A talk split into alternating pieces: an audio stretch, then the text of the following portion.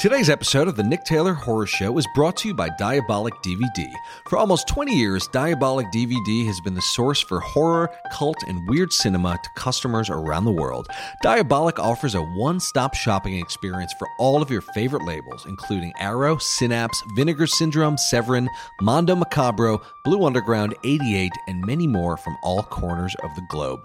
So, whether you're looking for the definitive version of Suspiria or trying to upgrade your crusty old DVD of Cannibal Holocaust, Diabolik is the owner operated small business choice you've been craving. Shop online at diabolikdvd.com. That's D I A B O L I K DVD.com.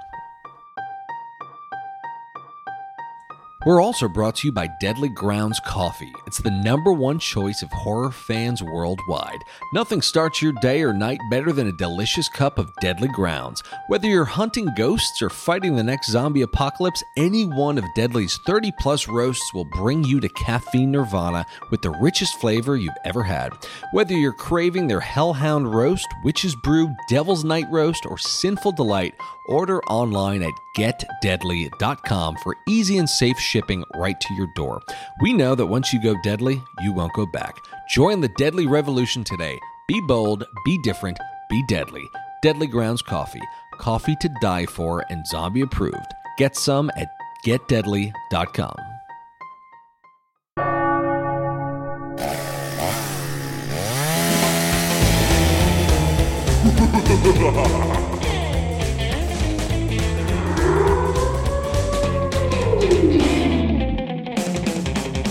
Welcome to the Nick Taylor Horror Show. Ryan Spindell is a writer director who recently made his feature debut with the fantastic horror anthology, The Mortuary Collection, now streaming on Shudder. Mortuary Collection blends all the nostalgic elements of anthologies like Tales from the Crypt, Body Bags, and Creepshow, but with spooky atmospheric nods to vintage horror, all while packing a serious punch with its comedy, storytelling, and overall dedication. Sam Raimi has been a very outspoken fan of Mortuary Collection, which currently holds a 96% on Rotten Tomatoes. Beyond that, it's without a doubt one of my favorite movies of 2020. It is a must see. Ryan and I discussed the long seven year journey for getting this movie made and did a fair amount of geeking out along the way. There's some killer lessons here, and I hope you all enjoy this conversation as much as I did. Now, please give it up for Ryan Spindell. Ryan Spindell, good to see you, man. Dude, this is so cool. I'm a big fan. I'm Thank glad you. to be here. Thank you so much. Yeah, I've been really, really been looking forward to talking to you. Mortuary Collection was mind blowingly fun and just minute to minute fun and funny and exciting and hilarious and just all the kind of horror tropes that we love from way back in the day in a modern way that it it reminds me of 80s movies but it doesn't feel blatantly throwbacky you know? It's still shot in a really modern way but the scope of this movie is pretty incredible. I mean, the, it, it's super duper ambitious. I have like a thousand questions, but just overall, well, first of all, what does it feel like to have finally launched this movie? Because it sounds like it's been in the making for quite some time. It's, it's incredible. I mean, this is a movie that I wrote in 2012.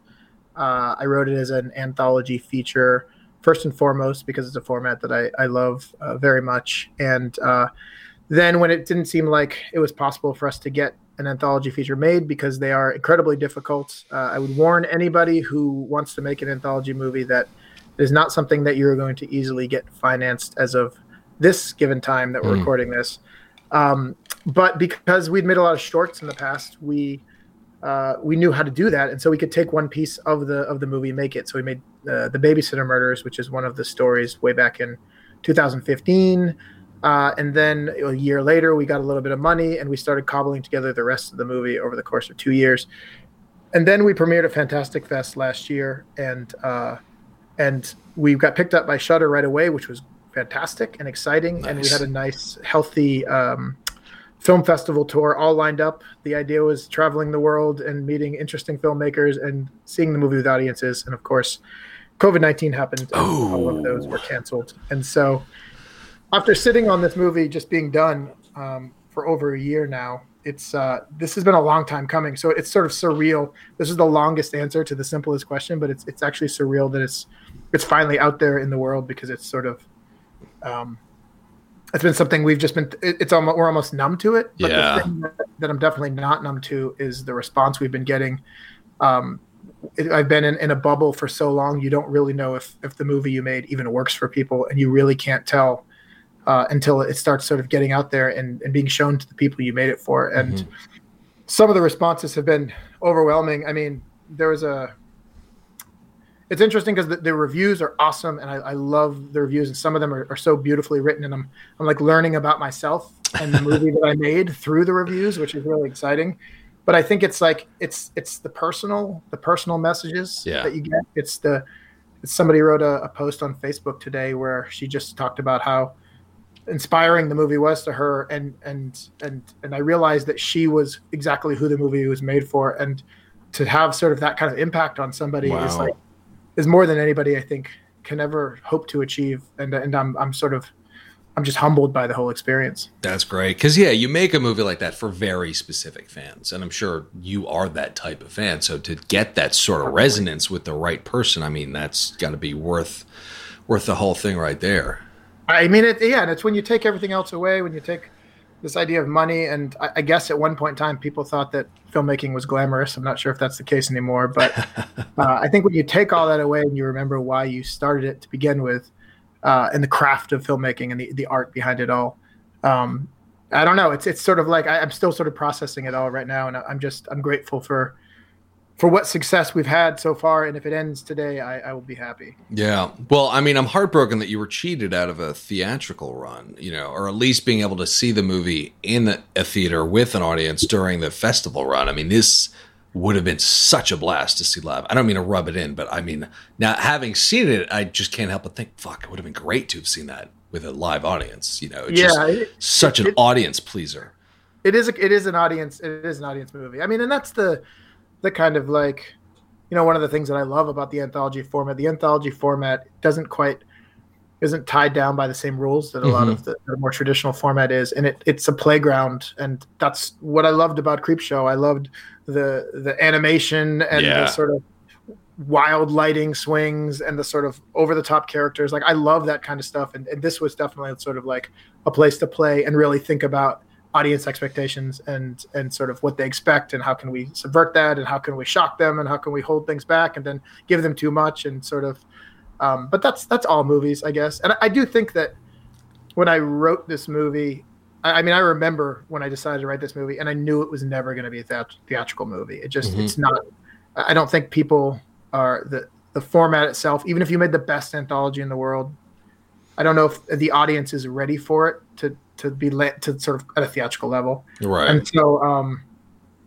so yeah, I don't know if I was ever expecting that, but I did. I, I, did really look forward to film festivals and and meeting my peers and the people who I see uh, releasing movies right now at the same time, who I would have imagined I would sort of be able to get drinks with and sort of commiserate over the the pains of the filmmaking process. Yeah, yeah. I mean, obviously, once this all lifts, there'll be there'll be more festivals for sure. Yeah. Yeah. But so. it still sucks. I mean, it still really, really does suck for sure. I just need seven more years to make another movie. so this took seven years all in all. Oh, I mean, even I mean, maybe longer. Yeah, it was it was it was quite a process. It was somebody joked it was like the the boy of horror movies. Did the boy take a long time to make? Boy, uh, wait, is it the boy? What is the one with um uh the Richard Linklater movie? Um not spanking the monkey. That was uh, that no. Was, it's, the, it's, the, one that he that he shot over the course of uh, of several years, where the, where the kid grows. Up. Oh, that's right. Ethan Hawke is in it. I totally forgot. I totally forgot. Yeah. I love Ethan Hawke. By the way, can we just talk about how great I know Ethan Hawke is great. I wish there were more sinister movies. Yes. I wish to God there were. I wish there were. I think the Sinister movies, I enjoy those more than the Insidious movies. I think the Sinister movies are terrifying. There was some horror movie. Um, there was some article that came out about the scariest horror movies of all time based mm-hmm. on they did these ratings on people and they actually mm-hmm. looked at how their their heartbeat would respond and their overall stress response to movies. Sinister was number 1. Really? Yeah. It wow. caused more angst and, and actual f- tension in people than any other. And they did, I mean, they didn't do every horror movie, but they did all the major ones, you know, Exorcist, Texas Chainsaw, all of that. And people were more scared by Sinister than anything. Their body responded more Is that is that? Would you say that's yours? Your scariest movie experience? Definitely not Sinister. No, I I mean, Exorcist for sure, and everybody says that, you know. But I I saw it at such a young age. Still impressionable. Still Yeah. was kind of kind of borderline religious. I was raised semi-religious, so I still believed some of that at that time. So I kind of. I kind of just went with it, and then I thought I felt my bed shake, and uh, I was young. I was like twelve years old, and it just is to me. There was. This, I grew up on a show called Sightings, which did you ever see Sightings? I don't think so. No. It was like a precursor for the X Files. So there was Okay. sightings was basically it was they basically positioned it as a news program where they had it was kind of like Rescue 911 for paranormal like experiences. uh huh. And every and they would have people giving their firsthand experiences with paranormal entities and every single week it was something different. Like it was it was ghosts one week, it was killers another week, it was aliens one week, chupacabra one week. And so every week uh, it was I had like something else to be afraid of. Like I was sounds like petrified of aliens show. for a long time. What's That that? sounds, that sounds like a great show. I'm surprised that know. haven't tried to reboot it. That sounds really cool. It would be great to reboot. Yeah, I'm trying to find the old episodes. It was the ins- inspiration for the X Files because of the population of that show. They said, "How do we spin this into something scripted?" That became the X Files. But Amazing. Yeah, it was so frightening. But then they had one episode on demonic possession, and that blew my mind uh, because anything else you can outrun, but you can't outrun something like a demon that's Yeah. inside of you. So that scared Yeah. the fuck out of me. Then I saw because I was total, you know, masochist. Saw The Exorcist, and then that that just totally fucked me It's up for a I- while. I think The Exorcist is so fucking scary, but I am not a religious person. I was not relate raised religious at all, so it doesn't have that sort of extra level for me that it had for so many people I know. Um, I kind, I'm kind of envious, but I- I'm not. I'm glad I wasn't raised religious, but I'm envious that I don't get to feel that like deep, like. Yeah. I was saying some Hail Marys that night for sure. oh yeah. Oh, I bet. I bet. Was there a movie that was that for you that like super traumatizing at a young age? Yeah, I mean, I had mine's actually a little cliche as well. It's uh, I saw Nightmare on Elm Street when I was like five. Whoa. And that was it was like a kind of a mistake.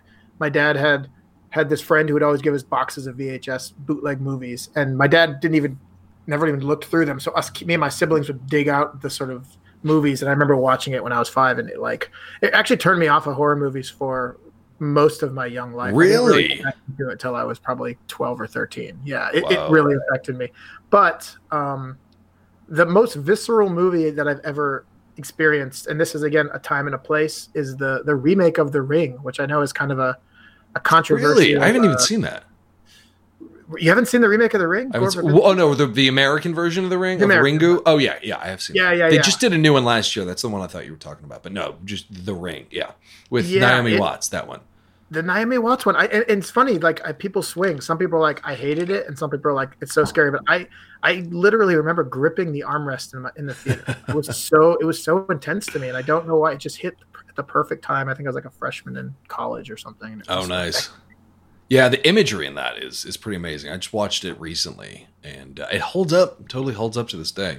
Held up. I'll go to bat for Gore Verbinski for all of his movies, including The Lone Ranger. I'm saying it here. I now. thought the Lone Ranger was perfectly good. I don't know why I got such bad reviews. It was like a, it was a Western Pirates of the Caribbean. It even had Johnny Depp in it. It was just as good as the Pirates of the Caribbean sequels. I'll put it that way. It's so fun, man. It has some of the best set pieces. I have so many friends that are like, that movie's garbage. I'm like, did you see it? And nobody's actually seen it. I think we're the only two people that saw it. I think so too. I think it's just us. Johnny Depp should write to both of us just a He thank you should, letter.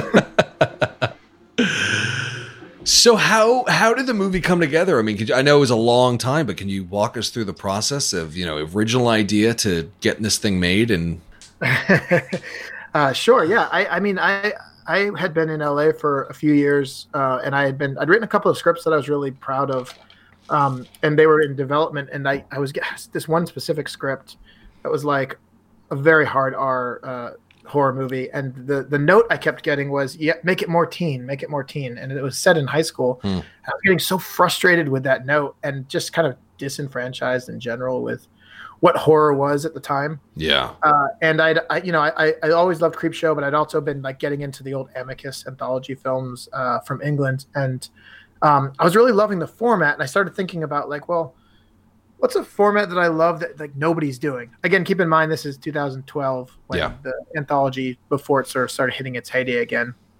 and I was thinking a lot about short stories and how much I love Ray Bradbury's short stories and Stephen King's short stories, and Richard Matheson, uh, who's an amazing writer who wrote so many of the original Twilight Zones.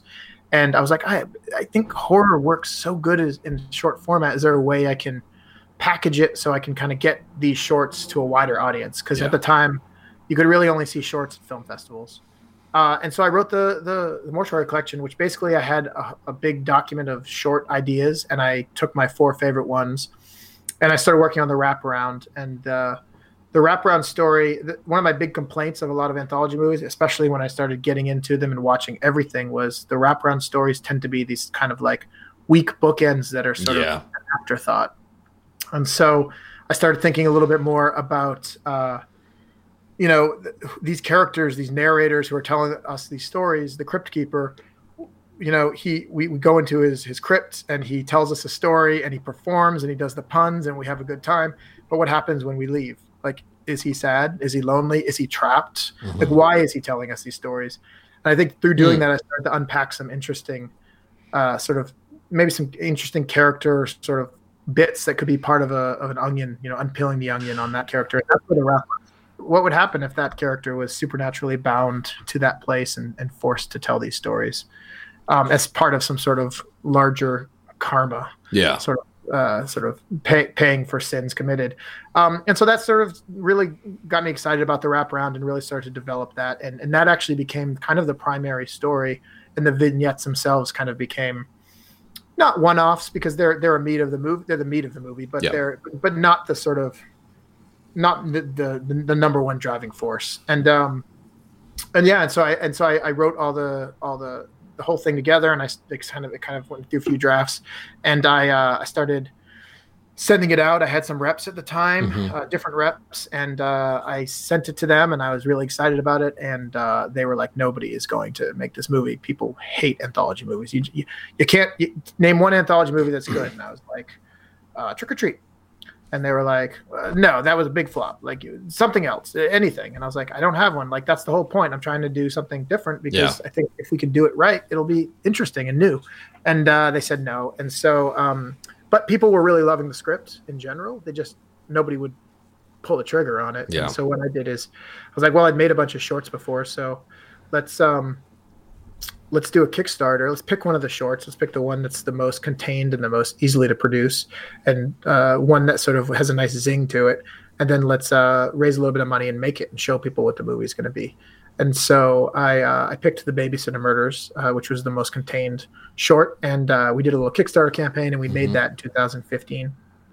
And that movie uh, did really well uh, on the festival circuit, and I uh, I got some fancy new reps out of it, and I nice. I did the water bottle tour here in Los Angeles, and people yep. were really excited, but uh, they were still a hard no on the full feature. They it was just, and, and I did I did come to find out later um, that the reason that everyone says no, even if if they're fans, is that marketing departments um, they don't know how to sell it. And i mm. guess marketing departments are the are ultimately the people who make the decisions on the thumbs up or the thumbs down. Wow. And so even if an executive is is super crazy about something if the marketing department says no it's a pass. Yeah because um, that's the biggest expense. I mean you can be blumhouse you can make a $2 million $3 million movie but then $20 million to market the hell out of that thing with advertising and social media and all of that.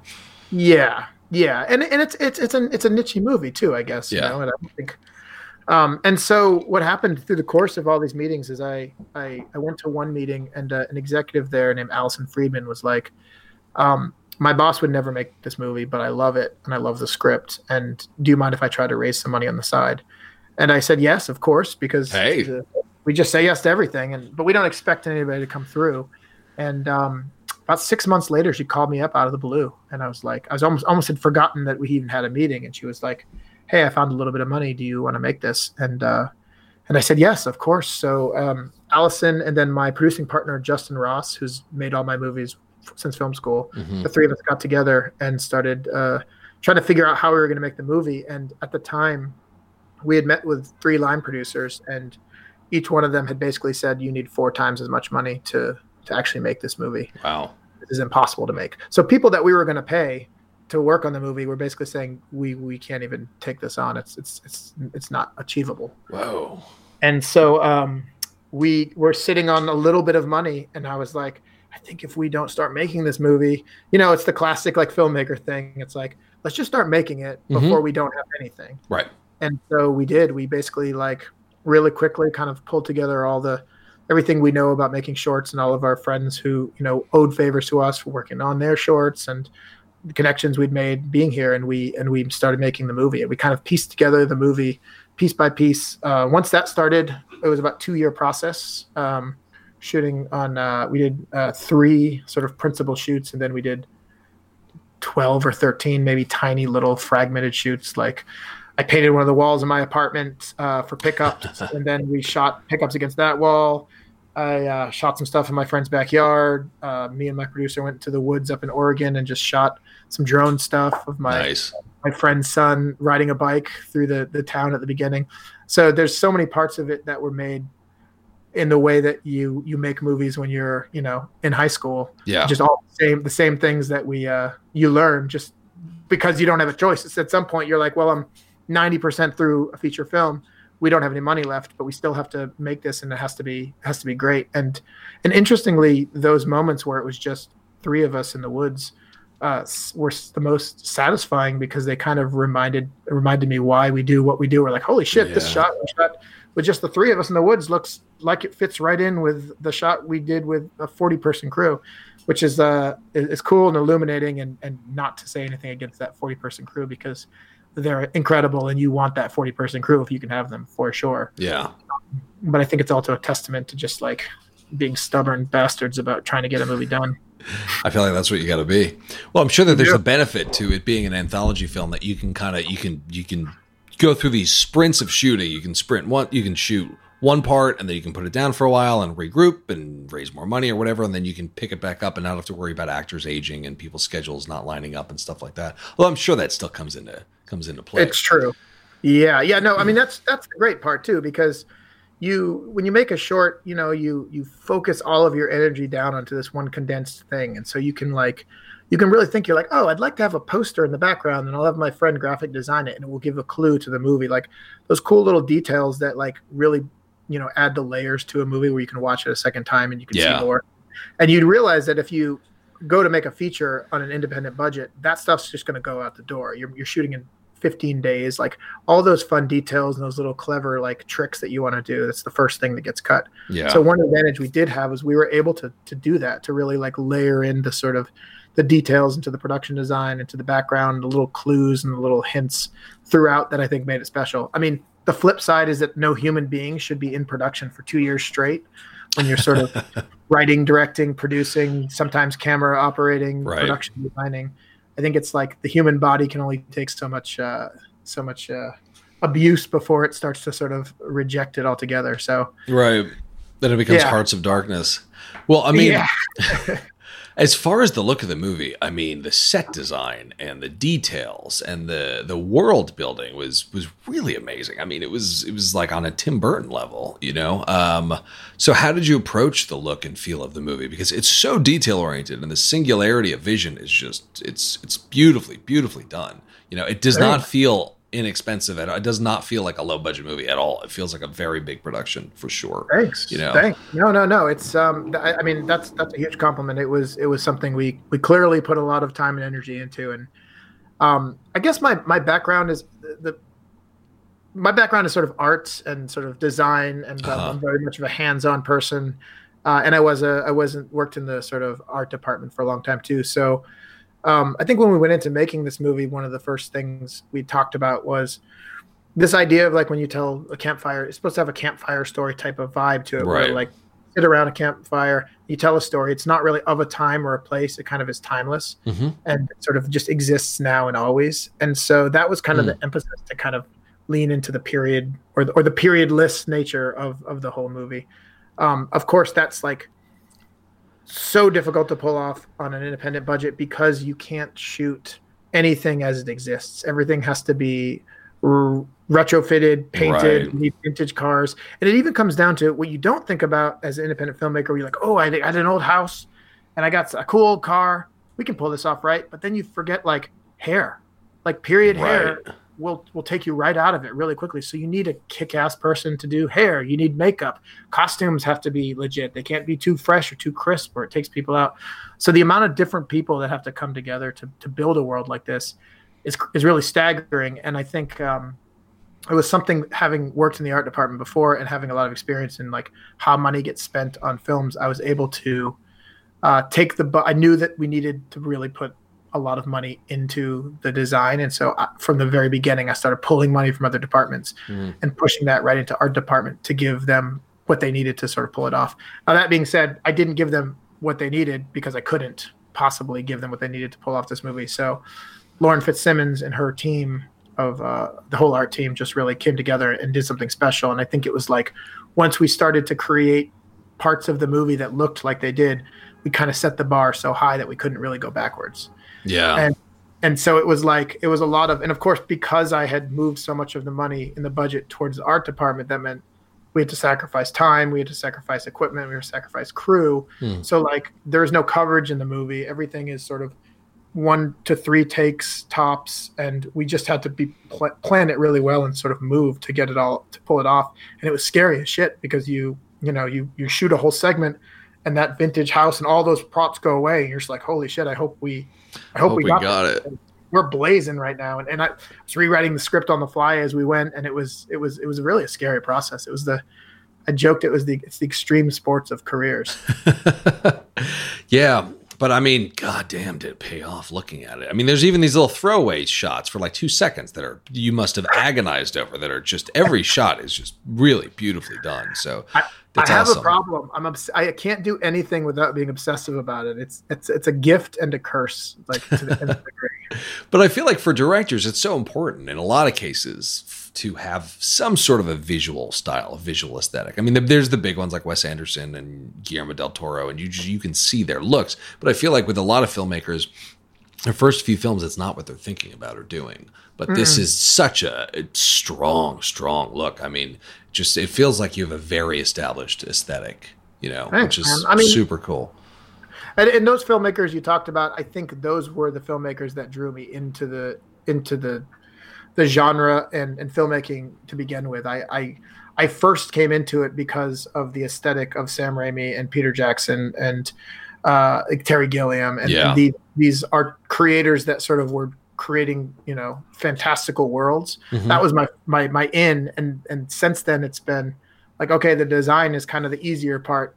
Now it's all about story and performance and how do we really elevate this into something special. Yeah, yeah.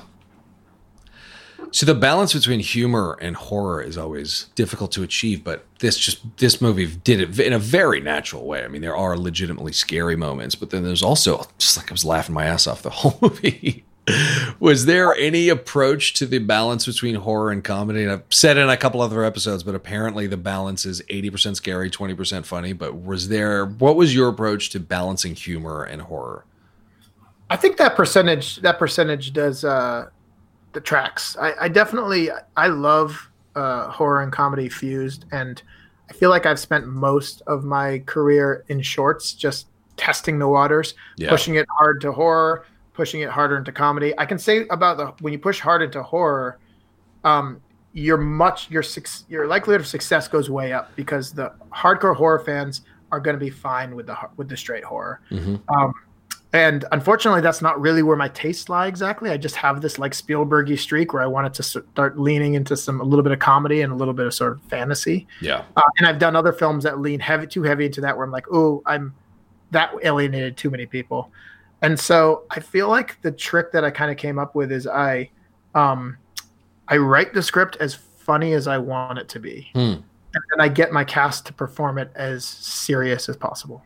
Interesting. So the content what is happening is humorous but when you have great actors that are treating it straight you get some this weird fusion of like you believe that they believe what they're doing and therefore it's still working on an emotional level, but you're getting that humor kind of under the surface. Yeah. And I was going to ask you about that, about how you worked with your actors on it, because it's so important as a director to make sure everybody's making the same movie. And with a movie like this, it's a very specific world and it's a very specific tone. At least it felt that way. And across yeah. all of the different stories, it was very, very consistent. So the actors seemed to all be on the same level as far as that's concerned. But I mean, how did you get your actors on that level? I mean, how did you explain the world, the tone, and you know exactly what you were going for?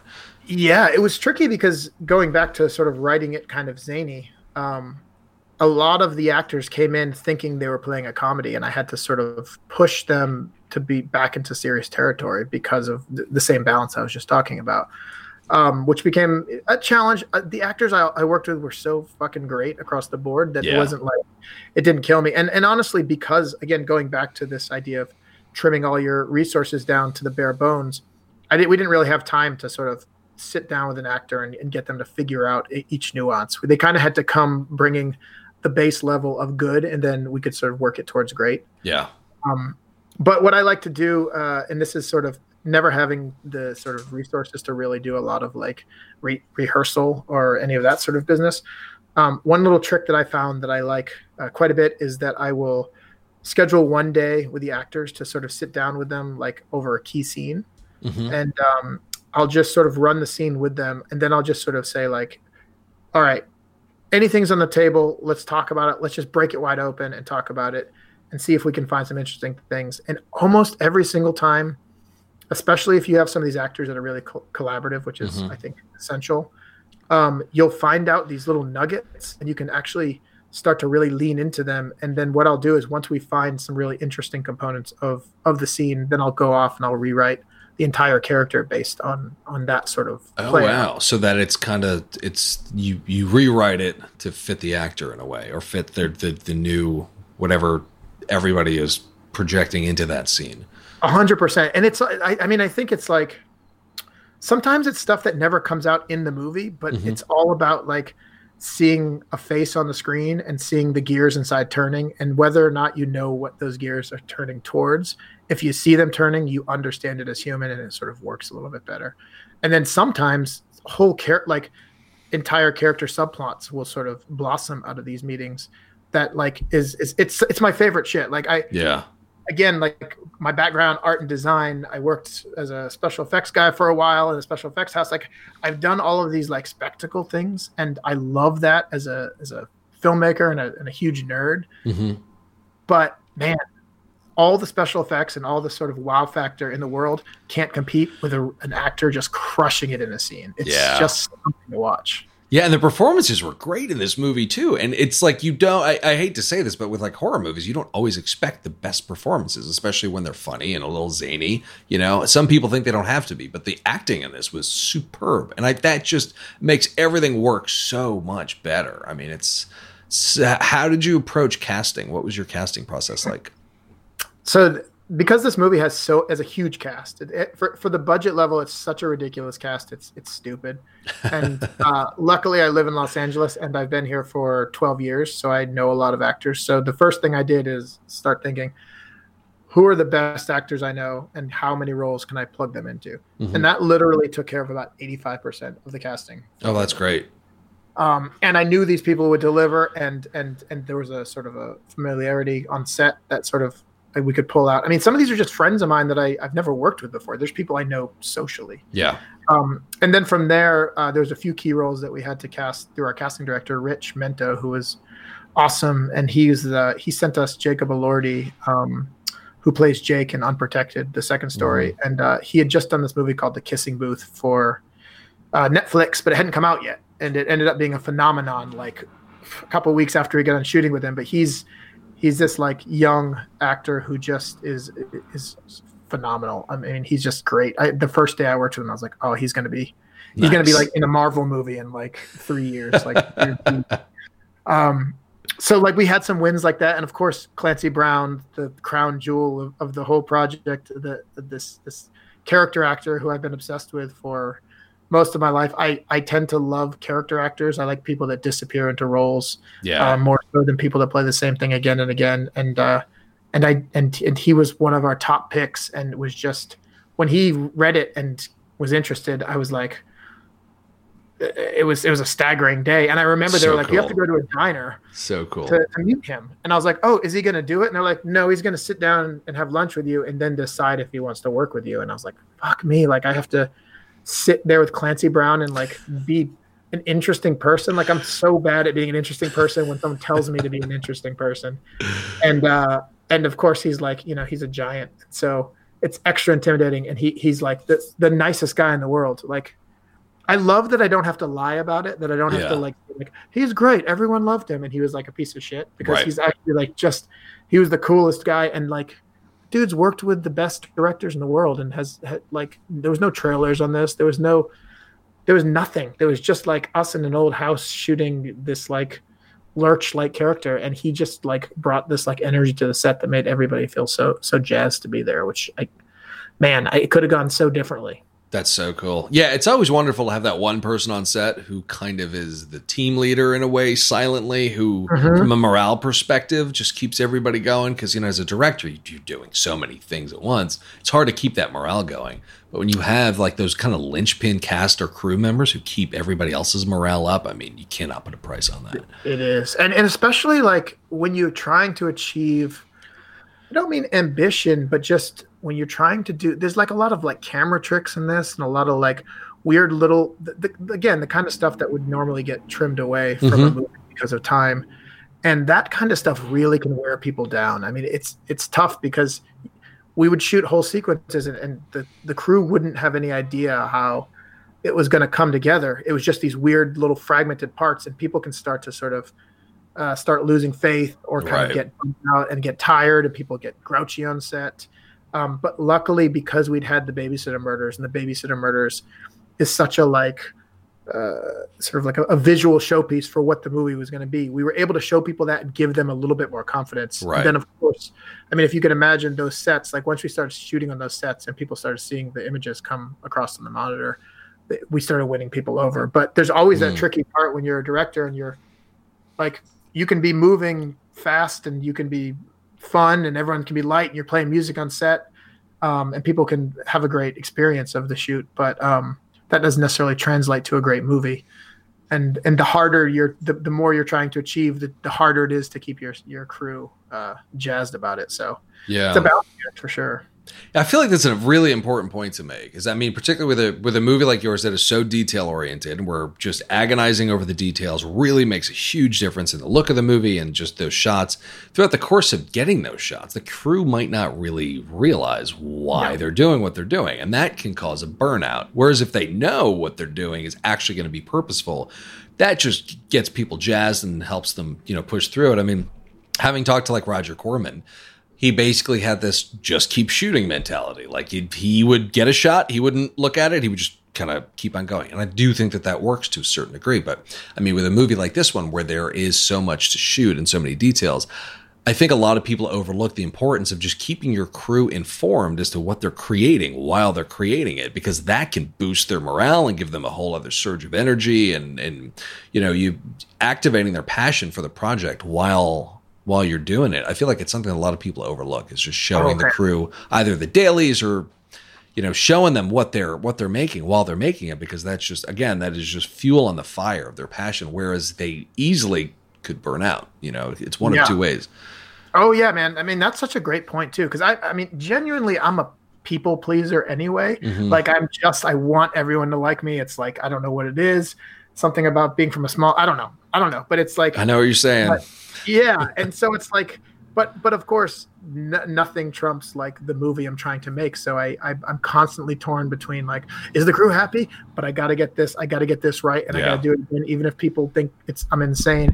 And so I'm constantly like battling this this sort of back and forth, and and you kind of start to understand why filmmakers will work with the same teams again and again because it's people that know what you're going after and trust that you're going to get there right. as opposed to having to to, to reprove yourself to a new group of people every single time. Yeah. Which, which can be tiresome. And, and, at some point in time, you just have to say, they're just not going to like me right now, but they'll like me when they see it and, and hope that that's the truth. Yeah. Hate me now. Love me when you see the movie.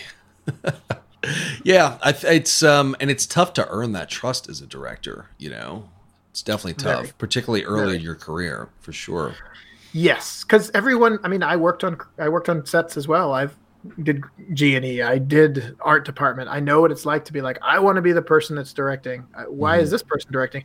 Prove to me that you're the person that should be directing and not me. Like that. That it feels that way on set, whether you wanted to admit it or not. Yeah. Uh, You know that once you're it flips and you're suddenly at the helm, and then it becomes sort of like, yeah. I mean, there there could be a whole podcast just about sort of personalities and and, and, and set etiquette. I think I could I could even learn a few things from that. Yeah, there's so much that goes there. I mean, there's there you have to deal with egos in certain cases, but you just also have to deal with harmony and making sure that people match properly. You know, personality wise, so many dynamics there. Yeah, Mhm. yeah. There there was probably a podcast idea there for sure. it's funny nowadays. There was just a, uh, there was an article in the New York Times about how horror anthologies are having a heyday right now and that. and Cool. th- for the longest time, horror anthologies were were basically just verboten. Um, but between Mortuary Collection and Books of Blood and Nightmare Cinema and Scare Package, I mean, yeah, horror anthologies now it seems like people people are starting to love them again, which is which is great. Good. Yeah, I mean, my- this is what needs to happen. Enough. The, the problem is, is that I feel like they've drifted away from the public consciousness, and so people don't know what they are. So, like a, a, an uninitiated person, I mean, us horror fans know, but Yeah. some people would sit down and suddenly they're watching a story and it ends, and they're like, "Wait, what? I don't like this. This isn't what I'm used to." So, like in general, we just need to get them out more. Right. Even all the movies you you mentioned, those are all little tiny movies financed by passion more than anything else. I think maybe Books of Blood, which I saw last night actually, and quite enjoyed. I enjoy Um, the hell out of it. Yeah, I, I I've, I've heard some flack. It's got some flack, but I, I thought it was very cool. It seemed to have a pretty significant budget. I don't know what the the, the history is. Yeah, I think it was one. up there. It was, oh, it was. It was actually. I could tell it had like a TV at least budget. Like Yeah. It, had, it just had the polish. Um, but then like you know, I don't think American Horror Story is an anthology show. I, I for some reason I take offense to these these season long series being called anthology. I wouldn't call that an anthology. No, although it would be cool if they did an anthology season where every episode was a different story. Then yes, that would be awesome. Actually, they might be doing that. I may have Really? heard doing that. I think so. I That'd think it's called like. American Horror Stories. Oh, that's cool. Yeah. Okay, I have to be on the lookout for that. I mean, the tricky thing, what you discover about it that was sort of enlightening to me was I knew it was going to be tricky because for the the obvious reasons, right? Like you're telling five stories. That means you have to tell. You need five sets of characters. You need five lo- sets of locations. You know, maybe there's multiple locations in one short. Mm-hmm. Um, and I think each one needs a climax. Climaxes tend to be sort of something you got to spend some more time, a little more resources on to Yeah. get them right because you need them to be satisfying. So I knew all that stuff going into it, and I was like, I'm down for this. I can I can attack this movie. It's going to be hard, but I think it's going to be worth it. Yeah. The part that really caught me off guard was in the editing room Hmm. because you realize that like when you're doing a traditional feature, there's sort of these like certain compo- certain signposts in a movie that you have to knock out of the park. And if you knock them out of the park, even if you drop the ball in the rest of it, the movie will people will walk away happy. Like if you get a great character introduction, if you have a great sort of midpoint, and if you have like a really stellar ending, Mhm. people walk out of the theater or turn off the streamer and be like, "That was great. I love it. I want to tell people about it." And those moments take so much time in the editing room. That's where you put all of your energy, and hopefully the whole movie's good, right? But like Mhm. at least hit these these signposts. Yeah. So what we realized with this was that like, oh, we have to hit those five signposts five times, and we can't really drop the ball in any of them. So then it became like, oh, now we have we have a uh, editing schedule that's like standard for a, a- regular feature, but we have to create five sets of, of story components, and they all have to be banger. Or people are gonna, you know, do what they always do in anthologies: just immediately start attacking the weakest episode, Mm. and that's the thing that they're going to walk away talking about like ah the movie was fine but this one episode sucked and so there that like was a stressful time where we were just like pulling all nighters like oh man we i don't know if we can pull this off in this schedule because we just hadn't considered it and even my editor was just like i, I this is so much i'm like i know just buckle in we got to do it let's go go Yeah. go um, so that's something to keep in mind i think if anybody's thinking about attacking this kind of format is uh, you really got to give yourself a lot of time in the editing room Yeah. No, I mean, you literally directed five movies here. I mean, Yeah. it's not sugarcoated. Like that's that's a lot, and it's a lot to think through, and all those arcs and and everything. How did you find your editor? So my editor, we actually had two editors on the movie, um, which is the case in uh, several of the positions because of how long it took us to get this movie made. Right. Which again, another reason why people shoot everything in one big go is you have one team. Yep. Um, so Eric Ekman, he was our initial editor, who's again been a friend of mine for a long time. He did the Babysitter Murders way back Oh, in cool. 2015, uh, and he was like basically one of the key collaborators in the movie. And like when we went to do the feature, I was like, dude, I want you to be on set every day as the script supervisor. So we'll like talk about how we're going to execute this, so we can really push it and do some really interesting things. Oh, that's And great. he was on set.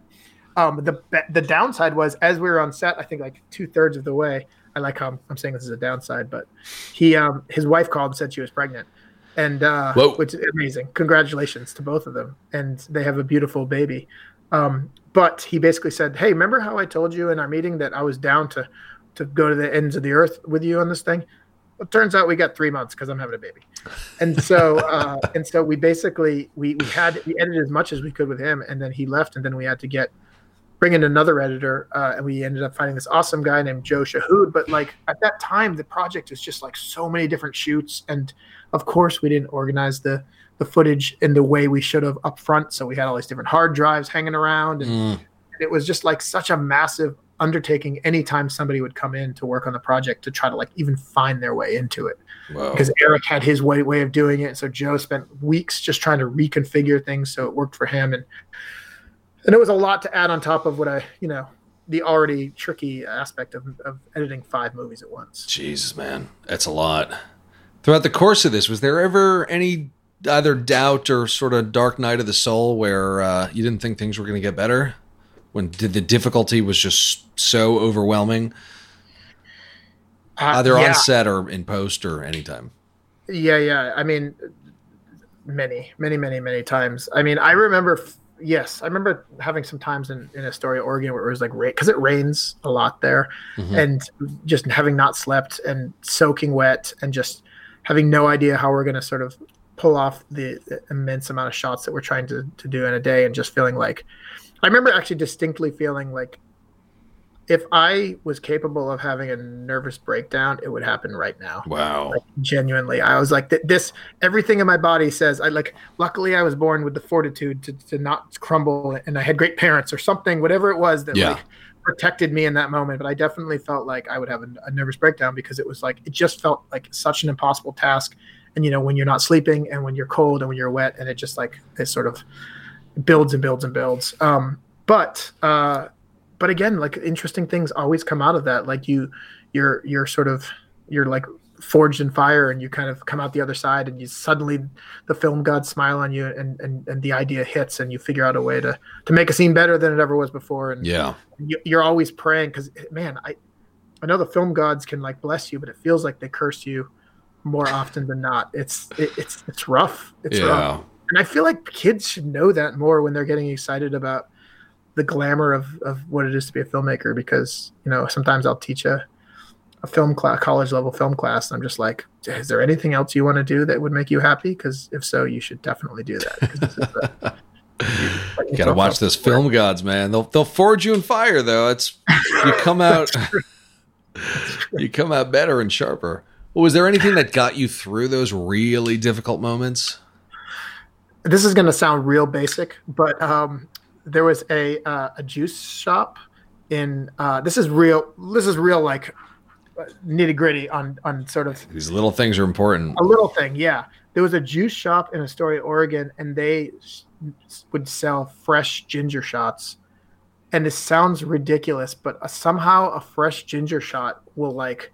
It's almost like taking. It's like the same feeling of taking a shot of vodka Whoa. but not the, the drunk but you feel it it like surges through your veins and it feels you it, it- you feel like reinvigorated and me and my my dp would take those and literally like it would give us just the burst we need to like keep going and that's all you need right? you need that push i know that's not the emotional answer you wanted but No, man. All of these little tips, that's all important. So film near a Oh. juice shop or get a juicer and, and a lot of fresh ginger on set. i'm telling you my my dream was is that i wanted to sort of just when you have those lulls on set and everyone's like down in the dumps, just come around and give everybody a shot of ginger. And it, like it has, it's it's wild. I don't, I can't believe I'm talking about ginger on this podcast with you right now. I'm sorry ahead of time, but no, no, really, no. I'm really if it helps one person somewhere get through their really difficult shoot, makes makes all the difference. That's awesome. so you worked with ADI on this. They did some of your effects. They did all of our effects. That's great. How did they get onto this movie? Oh man, uh, yeah. It, it, it comes down to again, I think having the short. That was the big, Yep. the big, the big part. Interestingly, for a while after making this short, I my thought was, there's literally no reason to make a short other than, um, just love of the craft. Yeah. Like if you want to make a short for experience, great. But there's nothing like viable about making a short like in the in Hollywood at that given time.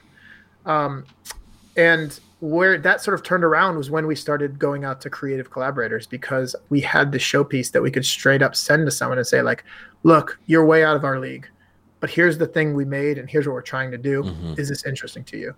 And so, what I did with the visual effect, or sorry, the special effects, is I, I realized that we had eh, quite uh, an insane amount for such a small movie, and I was talking to some really fantastic uh, special effects guys who I'd met sort of working in, in LA. And I was like, "Ah, I just don't know if, if these guys are going to be able to pull off this load that we have. I was like, I'm just going to do, I'm just going to reach out to the three best special effects companies in the world. And I'm just going to write, just pour my heart out to them and see if it's just see my, what I've got nothing to lose. Yeah. And so I reached out to three companies here in LA um, who I'm just obsessed with because I'm I, I love practical effects, and two of them got back to me. Uh, one was uh, Spectral Motion, Yep. And uh, they were amazing and they gave great advice. They couldn't fit us in their schedule, but like they would have. I believe, I genuinely believe they would have. They could have. And the other was ADI, and they were like, "Why don't you come in and, and talk to us about it? We love the short. Maybe we can help." Sat down in this fancy boardroom they have had this meeting. They were like, "How much money do you have?" I told them. They like looked real sad, and I said, yeah, "Fuck it, let's do it. Let's just do it. We'll build everything we can from scratch. We'll repurpose Wow. anything that we can afford. Like we love the project. We want to be a part of it." And for the listeners, ADI does movies like Alien versus Predator, and they do a lot of big budgeted stuff. They're doing King Kong versus Godzilla now. I mean, this is a this is a huge studio. Oh yeah, they won a, an Academy Award for Death Becomes Her, which is one of my personal favorites. It's a good one. They also did Tremors. They designed Pennywise in the new It movies. They did uh, Starship Troopers. Their their their their shop is like the coolest place on the planet. Oh yeah, Um, and uh, Alec Gillis, who's one of the two principals, he really took us under his wing uh, with the rest of his team over there. And I mean, he was right there in the trenches with us. Like we have, there's a, a segment in the movie that involves like a Lovecraftian tentacle monster, hmm and um, it was one of the last things we did. And I remember calling Alec kind of in a, in a fit of panic and saying like, "I'm just really worried about this tentacle monster because tentacle monsters." Always look bad, and this whole short is based on this monster. If this monster gag doesn't work, the whole short falls apart and he was like you know what? I'm just going to do it. And so he like personally made the tentacles showed up on set articulated them. This is this guy is like the guy. He's like the he's he's awesome but he's just you never expect to see this person showing up on your shitty little set and articulating a giant floppy tentacle arms which uh, were repurposed from the movie tremors actually which I Oh, that's so cool. yeah, it was awesome. So like it's those little moments that like going back to your last question, the the the real sort of more heartfelt answer to what sort of how do you get through is you step back and you realize that all these amazing people are somehow putting their lives on hold to sort of make your dream come true. And Yeah. that if that's not enough to keep you going, then you're probably in a long wrong line of work. Yeah, that's amazing. That's a really amazing story. Whoa, very cool. so you guys shot in Austin and Oregon and where else?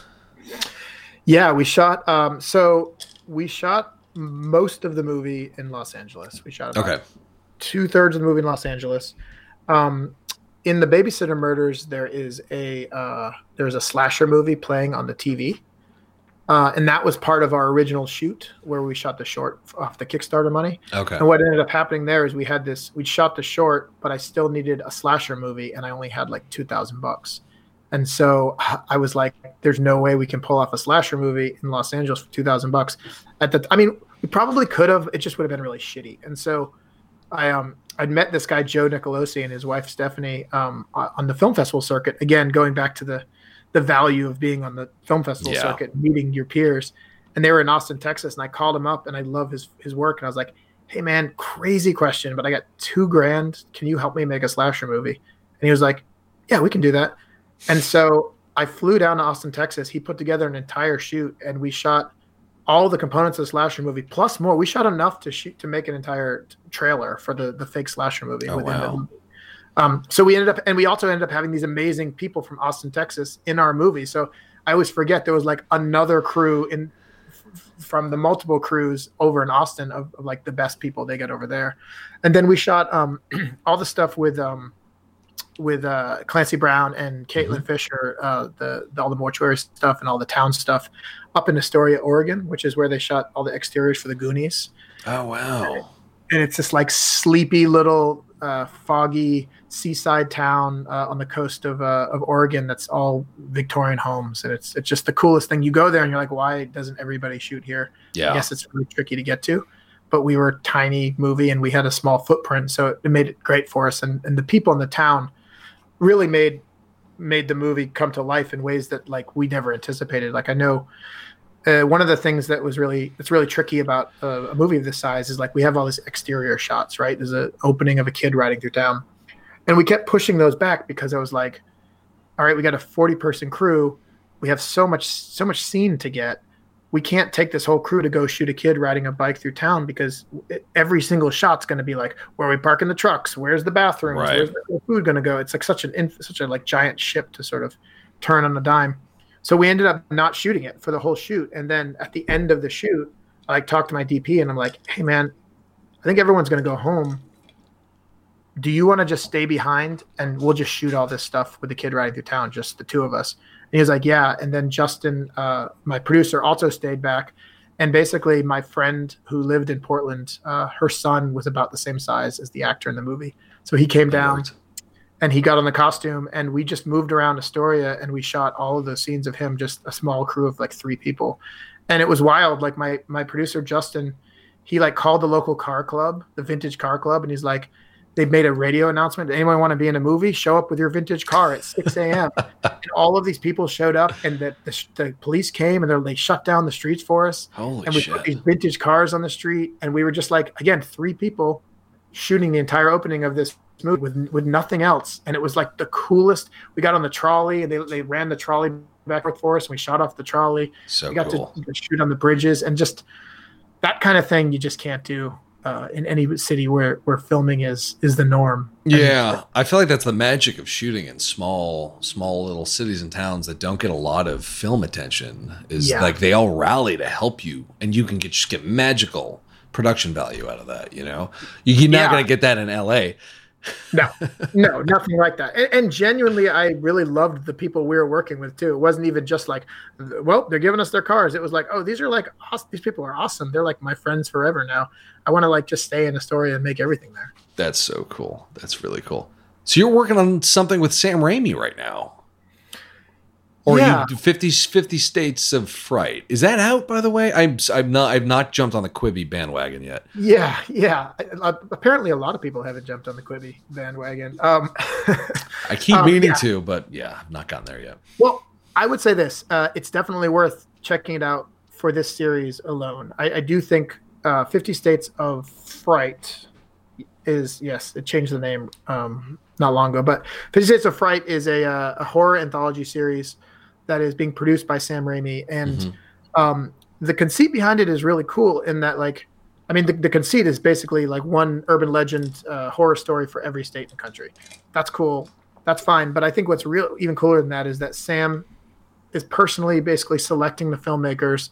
He brings you out to Vancouver where they shoot, and he gives you, he lets you write and direct, and he gives you a, a budget, and he says like, just go Wow. and you get to just make sort of like what would normally be one of my little tiny shorts, but like with a full TV like s- budget and schedule that like honestly is it was staggering to me when I got there. I'd, I'd never seen that many people on a set before. Wow. working on this like little short film, and um, and and what's cool about it is it's like I think it's the only anthology thing that's happening right now at a real budget level where like filmmakers are just are allowed to play and, and Mm. sort of and, and make you know you you have to do it within like three days Mhm. still you still have to like pull it off on the schedule but like sam protects us and, and let us do what we wanted and i think the first season is, is really cool and it's still getting its sort of uh, sea legs i think by next season uh, if there is a next season i think it's going to be definitely something people are going to take notice of but you got to get on quibi to see it which is sort of the tricky part and the hard sell for most people but yeah that's all I need to hear to get on it.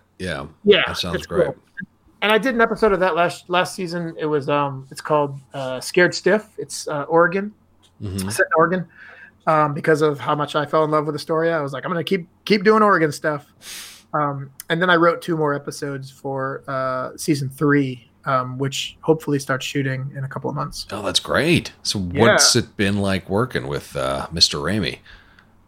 I mean, I, I wish I could say that he's a nightmare, but he's amazing. He's like exactly the, the I don't know I don't know why I wish I would say that, but he, the the never meet your heroes thing turned out not to be true for Yeah. Sam Raimi. He he is the guy that that made me want to do it in the first place, and he's the humblest, most nicest guy you will ever meet, and that is like 100% factual. I was just talking to another filmmaker that's making a movie right now, and he's like, "I can't believe it! I'm talking to Sam every night on the phone on the script." Holy and he's shit! like so fucking nice. And I'm like, I know it's crazy. He's he's he doesn't like he's not like a big like showboaty like glad handing type of guy. He's like Yeah. real salt to the earth and like just if you he'll he'll have a really like in depth conversation with anybody who's who's interested in talking to him. And he's just the coolest. It's it's definitely a dream come true for sure. That's so wonderful to hear. Yeah, I'm not surprised. You know, I've seen him at conventions and things like that, and he is just so present with fans and talking to people, and and yeah, Yeah, he introduced himself like that when it, when I went to meet him. He said, "Hi, I'm Sam Raimi. I'm a big fan." That's awesome. That's so cool. Yeah, he he spoke very highly of uh, Mortuary Collection. Obviously, He did, which was great. I mean, he was he's uh the mortuary collection was I hadn't made the mortuary collection when I did Fifty States of Fright, but he saw it as like right before we went to shoot, and he's was just such a like huge supporter of, Yeah. of the movie to begin with. Um, yeah, that's it's, that's surreal. I, I forget he even has a quote on the movie. That's how like how wild it is. that's amazing. Well, last few questions. Um, so you're you're obviously a writer and director. Do you have any sort of a consistent writing practice? Like, do you try to hit like that Stephen King two thousand word minimum a day, or what is your approach to writing? My approach has been really scattershot for a long time, where I like work in fits and bursts. Mhm. Um, I procrastinate for a long time, and then I write a, a ton at once.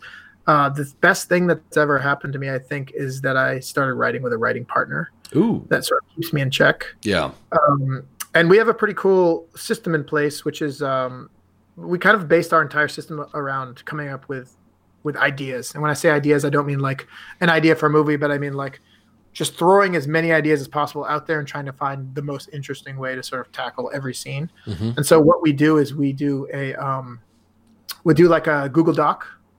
Uh, so we first we just everything we do like verbal discussions uh, over the phone or in person back when we could meet in person, and then we do like a Google Doc where we start sort of just putting scenes in like slug lines. yeah, I think it's really cool if you can figure out like a log line approach to a scene because it make it forces you kind of to figure out what the scene is.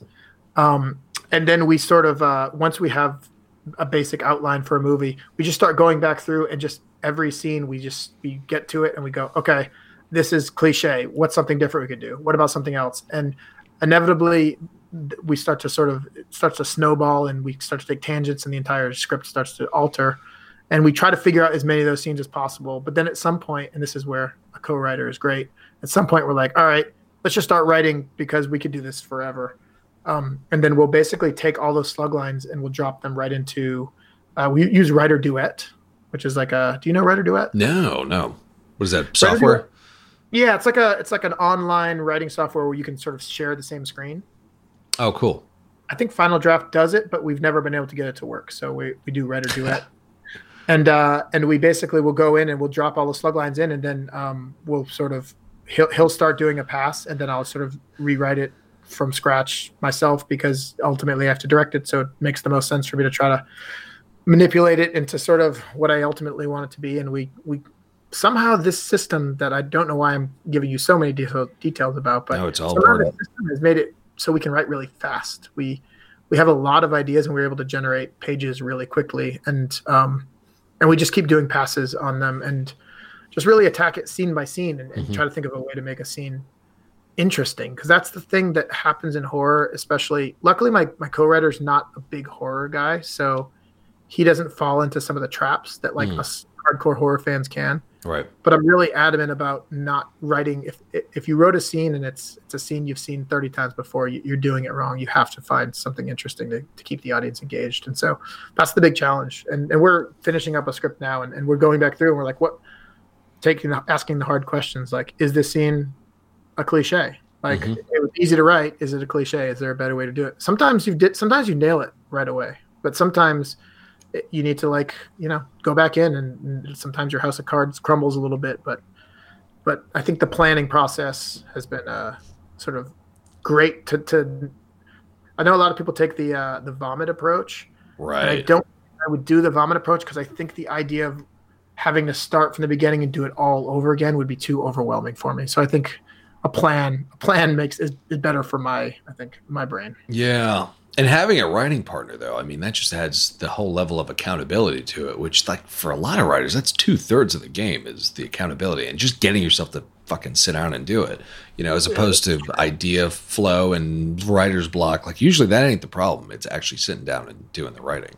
So having a No. partner, that's got to be a game changer. It is, and I'm, I'm, I'm like, I'm a social person anyway. I much prefer to be around people. Back when the world was normal, I would go to coffee shops, and the Yeah. busier, the louder, the better for me. I, I, I like the, the stimulus. So, so this, it's kind of been, it's been essential for me. Yeah. So coming off of this movie, which is, I mean, huge, five movies in one. any uh, any other big directorial or filmmaking lessons that we haven't touched on yet that you you took from this experience? Ooh, um, God, I mean, I, I feel like I, I wished I'd recorded myself. I had this dream at the beginning that I was gonna do uh, like a like a, a testimonial in front of the camera every morning, just because I knew that this movie was going to be such a beast to pull off, Yeah. and uh, and it was, and I didn't do that, and I regret it so much because it was such a constant barrage that like you, you don't even have time to dwell on, Right. on what you learned. Um, I don't I don't know. I don't know if I have a good answer for that. If you ask me a more specific question, I might be able to get you.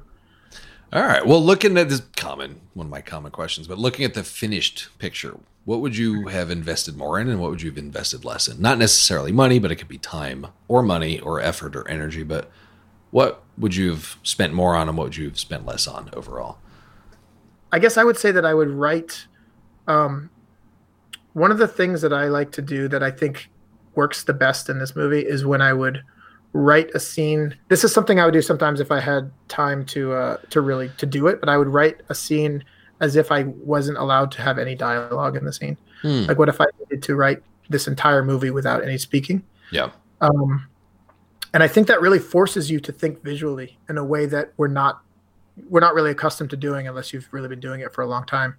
And I think some of the best stuff, like you'll back yourself into a corner, but if you're like, I have to figure out how to do this Yeah. with visuals, uh, if you can do that and you can work, make most of your movie work that way, I think the movie will be a success. And I think the dialogue will become sort of uh, ice or uh, like a spice, spice on the cake. Were there any uh, books or resources or anything that was particularly helpful for you from a creative perspective or a uh, just overall career perspective? Yeah, um, I love the Truffaut and Hitchcock book. Um, I love Stephen King's On Writing. That's a go-to, I think, Oh, for yeah. everybody. Everyone, everyone should read that book. Uh, Totally. even if you're not a writer, it's worth it. Oh yeah. Um, screenwriting wise, um, I'm a big fan of Syd Field's Writer's Workbook. Are you Mhm. familiar with that one? No, I know Syd Field's work pretty well, but I don't know the writer's workbook. So Syd Field's Writer's Workbook is very similar to his like the go-to book. Only the Writer's Workbook ends each chapter with a exercise, and if you do each exercise in order, by the time you've finished the book, you've written a, feature screenplay. Oh, that's cool. Um, and there are that that's a bit of a oversimplification because there are parts and it's like, and now write the middle, but. uh, but it did. Thanks, I find that book to be that that book was the most helpful in just understanding structure because what you kind of learn if you grew up if you grew up Amish and you have never seen movies, you have a, a whole other challenge ahead of you, and maybe you make even more interesting movies, honestly. But Maybe. I think most of us were already kind of trained to to in the format. We just need some sort of book to kind of highlight it for us to get us started, Mhm. and that was a great one for me. And I think like again, I uh, Save the Cat is a is a go to. I think for like a super fun, super simple, super quick read Yeah. that, that I reference. I haven't referenced it for a while, but like I've definitely gone back to that one a few times. Yeah. Um, yeah, I think that's it. I, I think I've got all the books, but those are the ones that sort of ping for me as like just really incredible, incredible reads and, and worthwhile for any filmmaker. Okay, great, great. So, what are you working on next? What is next for you? Yeah, so I'm I, again. I'm doing the two two episodes of the Fifty States of of Fright. Hopefully, Right? um, I'm finishing up another feature right now, uh, writing, uh, and I'm attached to um, write and direct a segment of a horror anthology movie for um, MGM. That's Oh, that's great. exciting. Yeah, yeah, uh, and uh, just just uh, looking for the next thing. I think it's like all, all of us we're we're always sort of trying to find that project. I'm I'm kind of a obsessive once I sort of lock in hmm to the actual directing aspect. Um, and uh, I wear horse blinders, so it's like I have to be careful about which project that I tackle because it's sort of Because you're going to go all in. I, I, yeah, yeah, which is great. I think I, I tell people I'm like it's it's terrible when you're trying to get me to look at your project and I'm on something else, but I think it's the best if I'm working on your project because I'm probably not going to sleep until it's the best thing I can possibly produce. And so it's weird. It's it's a weird it's a weird career choice because you have to. I envy the people that just scattershot. They're like, "Oh, this project, sure, let's do it," and they just kind of casually s- slip in and slip Mhm. out. And, and some of the people I know who do that have the most robust and they're the most successful for sure. Really? But but I'm not that person for sure. well, I mean, the results speak for themselves. You know, Yeah. I mean, you'll have a much better, much more thorough movie if you just you, you can always tell the filmmakers who put their everything into into their films. You know, so that always that always comes across for sure. Yeah, I agree. I agree with that. Yeah. Well, Ryan, this was uh, real pleasure, man. Great to finally meet you, and huge congratulations. Any uh, any parting words of wisdom for those aspiring filmmakers out there? Oh man. Uh